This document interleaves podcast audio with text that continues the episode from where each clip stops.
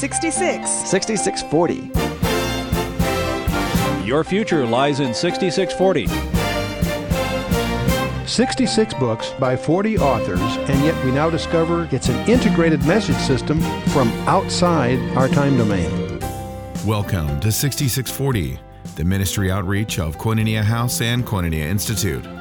Today's Bible teacher is Chuck Missler, connecting the Bible to your life and the world around you.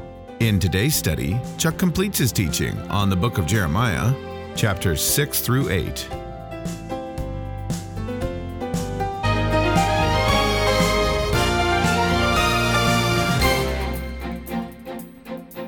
That starts to paint the irony of all of this because you're going to see his words here is that the valley of Hinnom, which is their place of worship, is going to become a refuse dump that burns continually.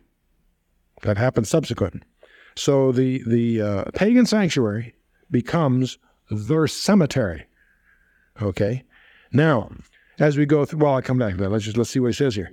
Verse uh, uh 31, they have built the high place of Topheth, which is in the valley of the, of the son of Hinnom, to burn their sons and their daughters in the fire which I commanded them not, neither came into my heart. Therefore, behold, the days come, saith the Lord, that it shall no more be called Topheth, nor the valley of the son of Hinnom, but the valley of slaughter. The valley of slaughter, the word, the definite article is present. For they shall bury in Topheth till there be no more place, and the carcasses of this people shall be food for the fowls of heaven and for the beasts of the earth, and none shall frighten them away. Then will I cause to cease from the cities of Judah and from the streets of Jerusalem the voice of mirth and the voice of gladness, the voice of the bridegroom and the voice of the bride, for the land shall be desolate. Bride and bridegroom are there as a idiom of joy. He's going to, re- he's going to remove the first three verses of chapter 8 are viewed by some scholars to really belong to chapter 7 in concept, okay? And to really understand this, you need to understand that the ancients dreaded the idea of not being buried. One of the things that they feared was not only to die, but to not be buried. I mean, it was just a, you and I sort of probably shrugged that off for a lot of reasons, but to them, that was a heavy duty thing, and God is dealing with that. That's why these carcasses are going to lay around. And we get to chapter 8. Uh, uh, we'll jump into this one. Let's just keep moving. Um, the first three verses of chapter 8, so we'll finish chapter 7 for sure, right? Okay. Chapter 8, verse 1 At that time, saith the Lord, they shall bring out the bones of the kings of Judah, and the bones of his princes, and the bones of the priests, and the bones of the prophets, and the bones of the inhabitants of Jerusalem bones of the kings of Judah, bones of his princes, bones of the princes, bones of the prophets, bones of the inhabitants of Jerusalem. Five categories of people who are going to be disinterred, right, out of their graves. And they shall spread them before the sun and the moon and the host of heaven, whom they have loved, whom they have served, whom they have walked, for after whom they have walked, and whom they have sought, and whom they have worshipped and they shall not be gathered nor buried. They shall be for refuse upon the face of the earth. God is upset. And you see that even in the construction of the sentences. Five groups of people whose bones will be disinterred and laid out. Laid out where? Before the hosts of heaven sun, the moon, the stars, astrology. One of the things they're worshiping. Right?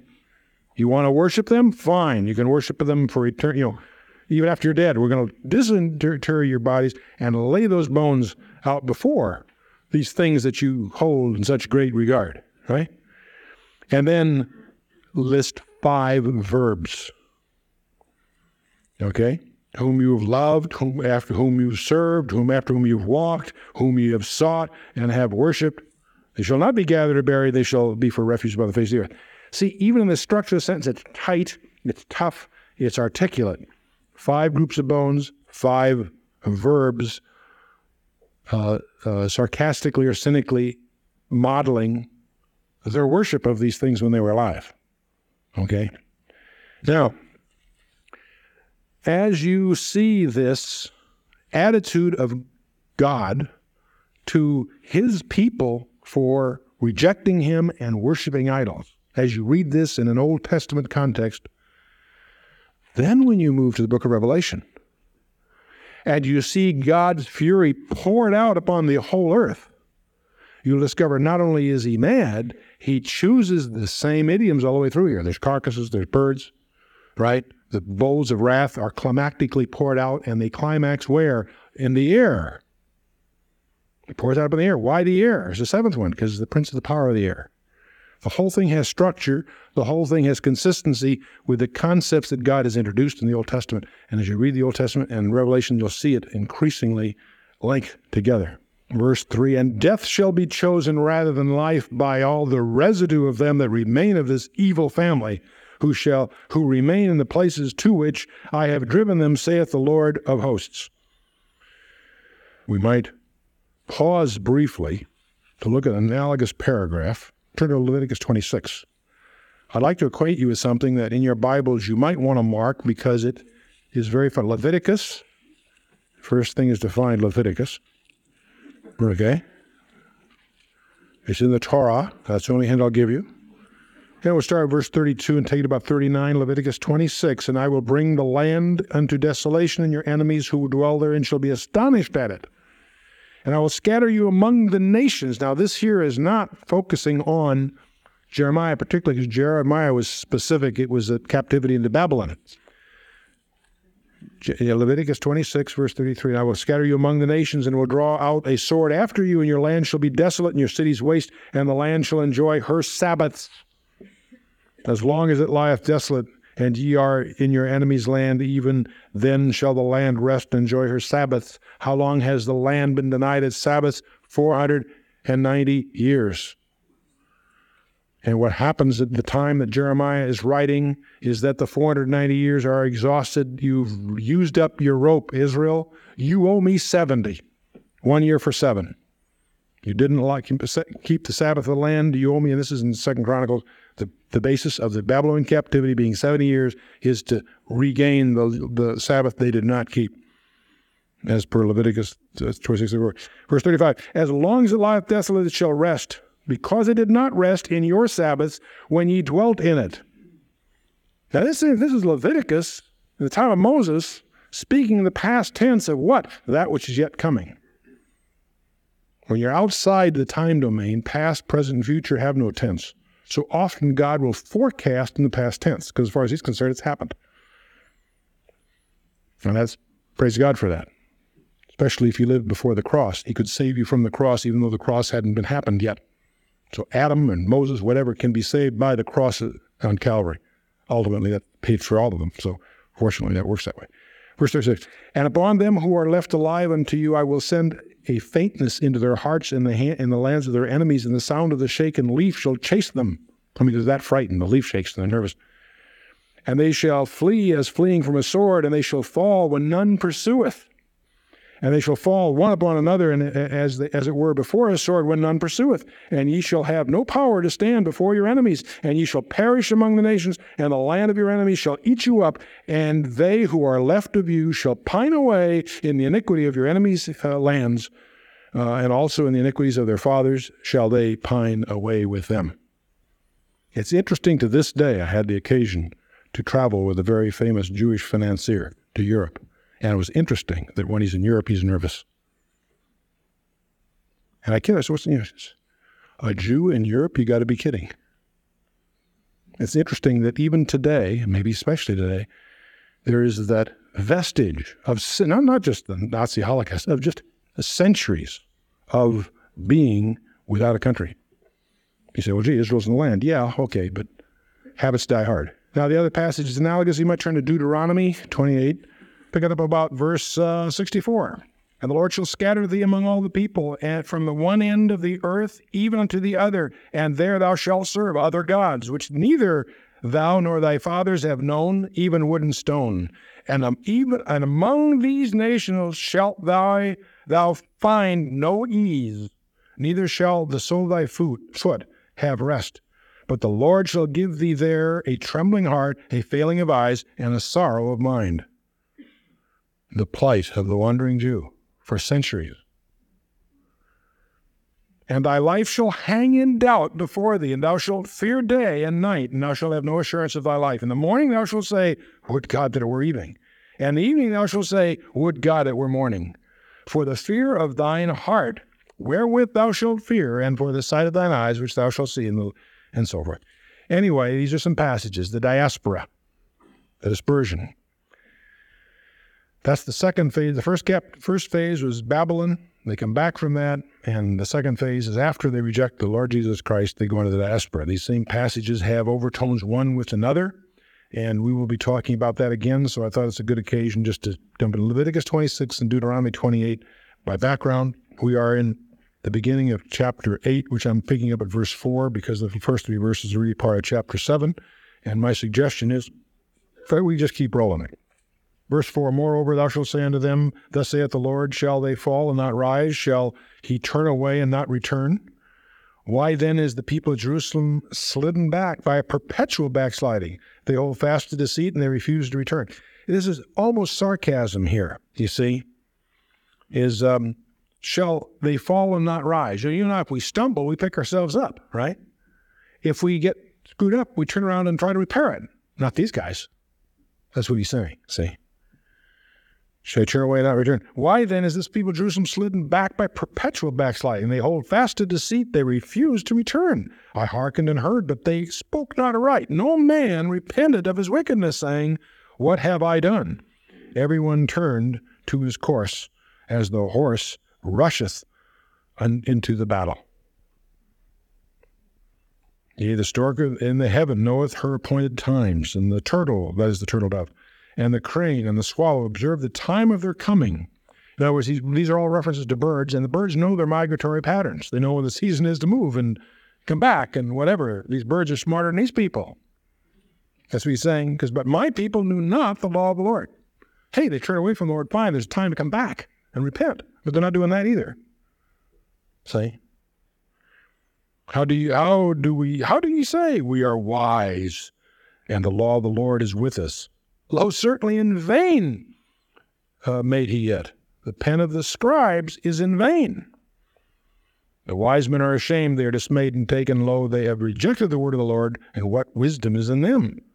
Therefore will I give their wives unto others, and their fields to them that shall inherit them. And for every one, from the least even to the greatest, is given to covetousness, from the prophet even to the priest, every one dealeth falsely for they have healed the hurt of the daughter of my people lightly, saying, Peace, peace, when there is no peace. Part of the undertone here, by the way, you should recognize, and I may not have emphasis enough, is that the false prophets were preaching to the people that everything's going to be fine, the Lord's going to take care of us. You know, a message of hope and peace. And in Jeremiah's voice is unpopular, but in total contrast to that. They're saying peace, peace, where there is no peace. Were they ashamed when they had committed abomination? Nay, they were not at all ashamed, neither could they blush. Therefore shall they fall among them that fall, and at the time of the judgment they shall be cast down, saith the Lord. I will surely consume them, saith the Lord. There shall be no grapes in the vine, nor figs in the fig tree, nor leaf shall fade, and the things that I have given them shall pass away from them. Why do we sit still? Assemble yourselves, and let us enter into the fortified cities, and let us be silent there, for the Lord our God hath put us to silence and given us water and gall to drink, because we have sinned against the Lord. Incidentally, verses 13, chapter 8, verse 13, through chapter 9, verse 23, that passage, Jeremiah 8:13 to 9:23, is the portion of the scripture that is read in the synagogue on the ninth of Ab. The ninth of Ab on the Jewish calendar is the day of the destruction of Jerusalem, of um, the fall of the, the temple, the destruction of the temple. It's celebrated in Judaism, if I can use the word celebrate that way, it's observed on the ninth of Ab, and the passage of scripture that deals with that is verse 13 that we just read, down through uh, 23rd verse of chapter 9. Verse 13, I will surely consume them, saith the Lord. There shall be no grapes in the vine, nor figs in the fig tree, nor leaf shall wave. The things that I've given them shall pass away from them. Why do we sit still? Assemble yourselves, and let us enter into the fortified cities. Let us be silent there, for the Lord our God hath put us to silence and given us water of gall to drink, because we have sinned against the Lord. Why do you go to the fortified cities? To buy a little more time, because the enemy's coming. That's the idea. Verse 15, we looked for peace, but no good came, and a time of health, and behold, trouble. The snorting of his horses was heard from Dan. Whose horses? Horses were forbidden in Israel. Solomon got in trouble because he wasn't supposed to deal in horses. It's fine for, for nations to do, but Israel wasn't supposed to. And uh, who the horses are? They're Babylonian horses. It's the cavalry that made Babylon famous. And the whole land trembled at the sound of the neighing of his strong ones, and they are come, and they have devoured the land and all that is in it, and the city, and those that dwell in it. For behold, I will send serpents and adders among you, which will not be charmed, and they will bite you, saith the Lord. When, uh, when I would comfort myself against sorrow, my heart is faint in me. Behold, the voice of the cry of the daughter of my people, because of those who dwell in a far country. Is not the Lord in Zion? Is not her king in her? Why have they provoked me in, uh, to anger with their carved images and their foreign vanities. Here is one of the saddest verses in the scripture, verse 20. The harvest is past, the summer is ended, and we are not saved. Barley, wheat, and spelt were harvested in April, May, and June. That was the wheat and the, you know, the grains. Figs, grapes, and pomegranates were harvested in August through September. Olives, October. But what the plea is here in, in, in, to people who understood the cycles and knew there was a time to harvest, and if you didn't harvest by that time, you've had it. Right? The harvest is past. The summer is ended, and we are not saved. Go. My suspicion is he's not talking about famine, although I'm sure that was present. He's talking about something more, far more fundamental. This people had missed their opportunity. They had an opportunity to repent, they blew it. So do you and I. So do you and I. We have an opportunity. It ain't forever.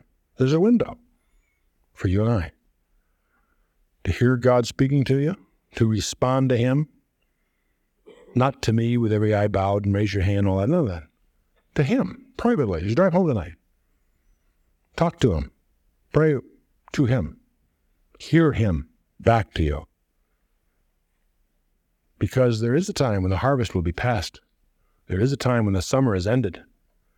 I hope there's never a time that you're forced to say we are not saved. Verse 21 For the hurt of the daughter of my people am I hurt. I am black, dismay hath taken hold of me. Verse 22, interesting verse. Is there no balm in Gilead? Is there no physician there? Why then is not the health of the daughter of my people recovered? Interesting phrase. You've probably heard that phrase. Is there a balm in Gilead? Because there's some several songs, and there, it's become a figure of speech in our language. Why? Well, Gilead, first of all, is east of Jordan, north of Moab. It's an area, but it's famous for the storax tree and the rosin and gum of it become a very important healing agent. Gilead was the source of, in that day, of pharmaceuticals. The balm from Gilead was, in fact, used as a healing agent. And you'll find references in Genesis, Genesis 37, verse 25. Jeremiah 46 is going to come up, and also in Jeremiah 51, and it's also in Ezekiel 27. In other words, it's it shows up in, in the scripture. The phrase here from which the idiom comes is almost a plea. Is there no balm in Gilead? In other words, that's sort of like saying, gee, there's no coal in Newcastle or something, you know? Is there no oil in Texas? You know, that's sort of the analogy, okay? Is there no balm in Gilead? Is and obviously what we're suffering from won't be healed by the rosin of the storax tree. That's not the point. It's a figure of speech. The balm from Gilead was the healing agent. It was the penicillin or the uh, uh, whatever. Hmm? Is there no balm in Gilead? Is there no physician there?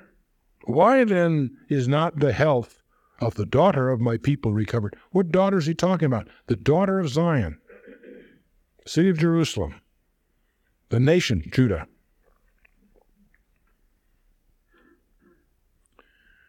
Okay, we're uh, probably it makes sense not to jump into get part of chapter 9. We'll catch that next time.